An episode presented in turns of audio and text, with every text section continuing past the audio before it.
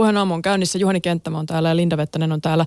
Vieraana on tänään tilasuunnittelija Heini Lehtinen. Hyvää huomenta. Huomenta.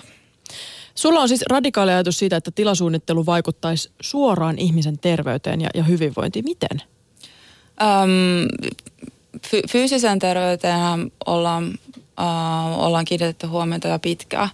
Että äh, varsinkin Suomessa se, että äh, mitkä on tilan mittasuhteet ja paljonko äh, täytyy olla tilaa tuolla ja paljonko on valoa ja äh, näin, niin nehän on niin kuin tuttuja asioita pitkältä, pitkältä ajalta. Äh, samoin kuin esimerkiksi ilmanlaatukysymykset, vedenlaatukysymykset, nämä on hyvin teknisiä asioita.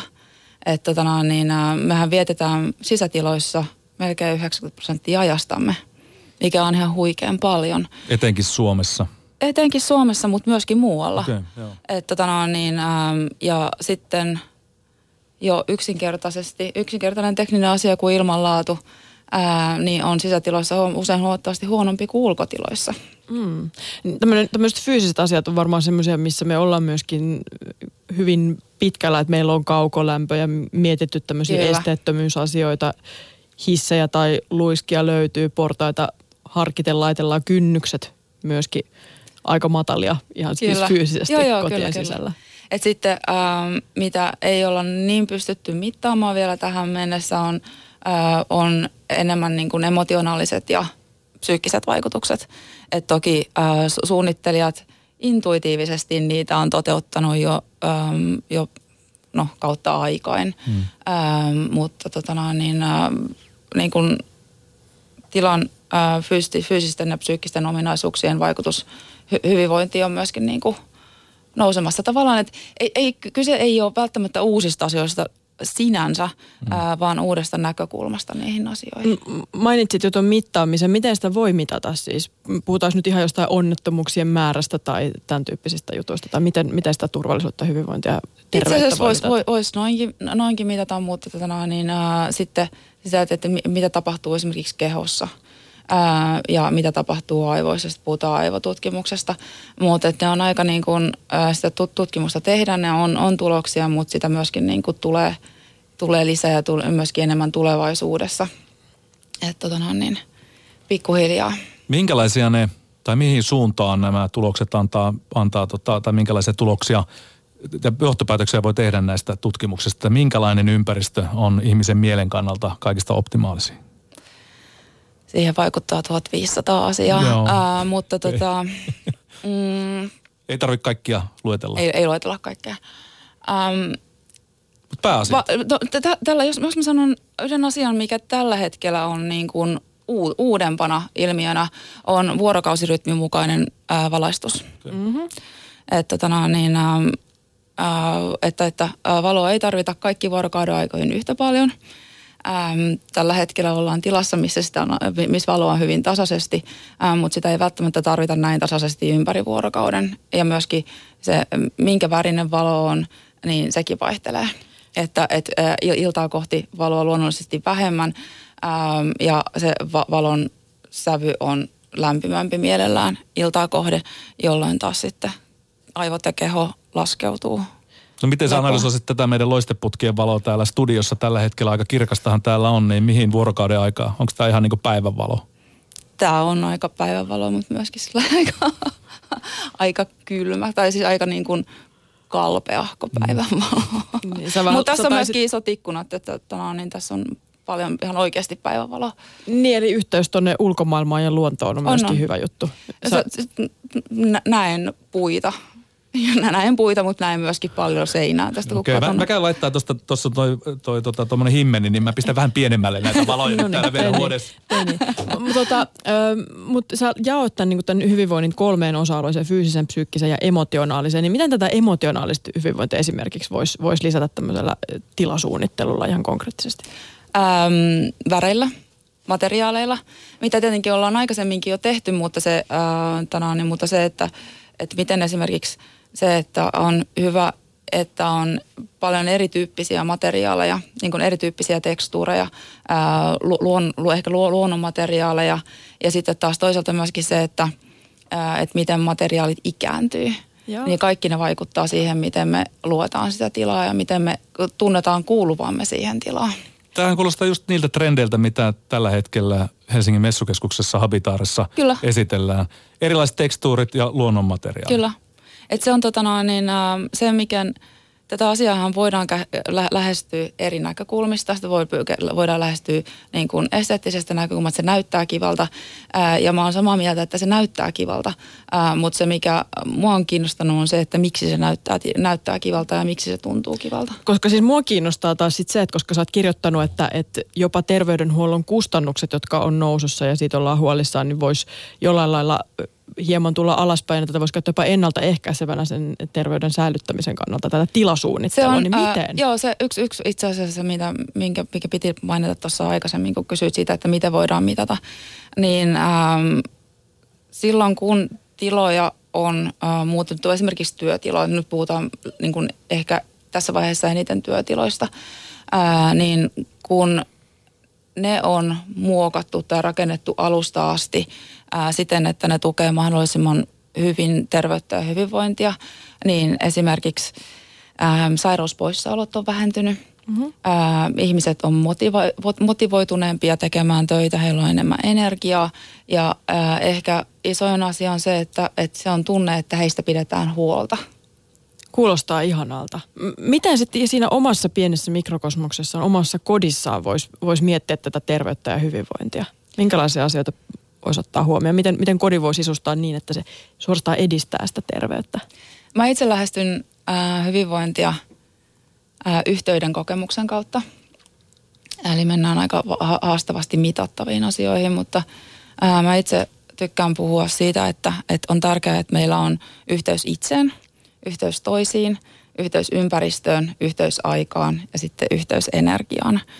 Ää, ja kaikki nämä pystyy äm, taas pyst, pystyy niin kuin avaamaan konkreettisiksi asioiksi. Esimerkiksi, että yhteys itseen, ensinnäkin totta kai täytyy olla niin kuin sinut itsensä kanssa, ää, mutta tilan kautta sitä pystyy tuomaan esimerkiksi ää, esi, esiin niin, että pitää siellä ää, hyvät muistot ympärillä ja näkyvillä, oli ne sitten valokuvia tai esineitä mm. tai mitä tahansa, mutta sitten myöskin ää, se, että tietää mihin haluaa, haluaa mennä, että muistaa omat unelmansa – niin on, on tärkeää ja tavallaan, että pitää ne asiat sitten myöskin ympärillään. Ja sitten ne muut, ehkä ne ikävämmät muistot, niin, niin niiden kanssa täytyy olla sinut, ää, mutta ei niitä välttämättä tarvitse roikottaa mm. kotonaan mukana. Päästään no, irti. Näistä periaatteessa tulee väkisinkin mieleen konmari, ajattelu ja ehkä feng shui. Olen... Kallistuuko, kuinka paljon näissä niin asialaisiin ää, metodeihin? Ää, sanotaan, että filosofisesti Kyllä, sanotaan, että lähteet löytyy sieltä, mm. äh, mutta, äh, mutta mun lähestymistapa on kuitenkin eri.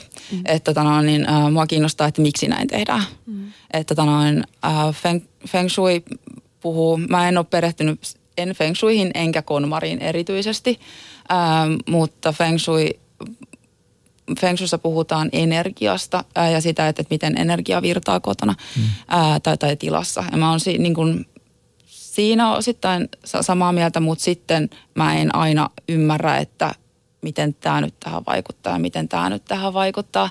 Että tota, ää, mua kiinnostaa sitten taas syyt takana, että ää, ai miksi se vaikuttaa Mm. Miksi se vaikuttaa näin, että mulle ei tavallaan riitä ihan se, että sanotaan, että teen näin.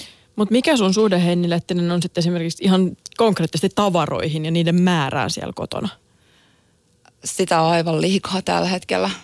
Että ää, ei nyt tarvitse mennä, mennä välttämättä, välttämättä menisi niin kuin ihan konmarityyppiseen ää, niin kuin kaiken järjestämiseen, mutta tota, ää, kun tavaraa on vähemmän ja se on suurin piirtein järjestyksessä, niin kyllä se tuottaa enemmän niin kuin paremmin kontrollin tunteen omasta elämästään, mikä on sitten taas psyykkisesti tosi tärkeää siitä on nyt jonkun verran puhuttu, että, että ihmiset kyläilee konkreettisesti nyt vähemmän toistensa luona kuin ennen.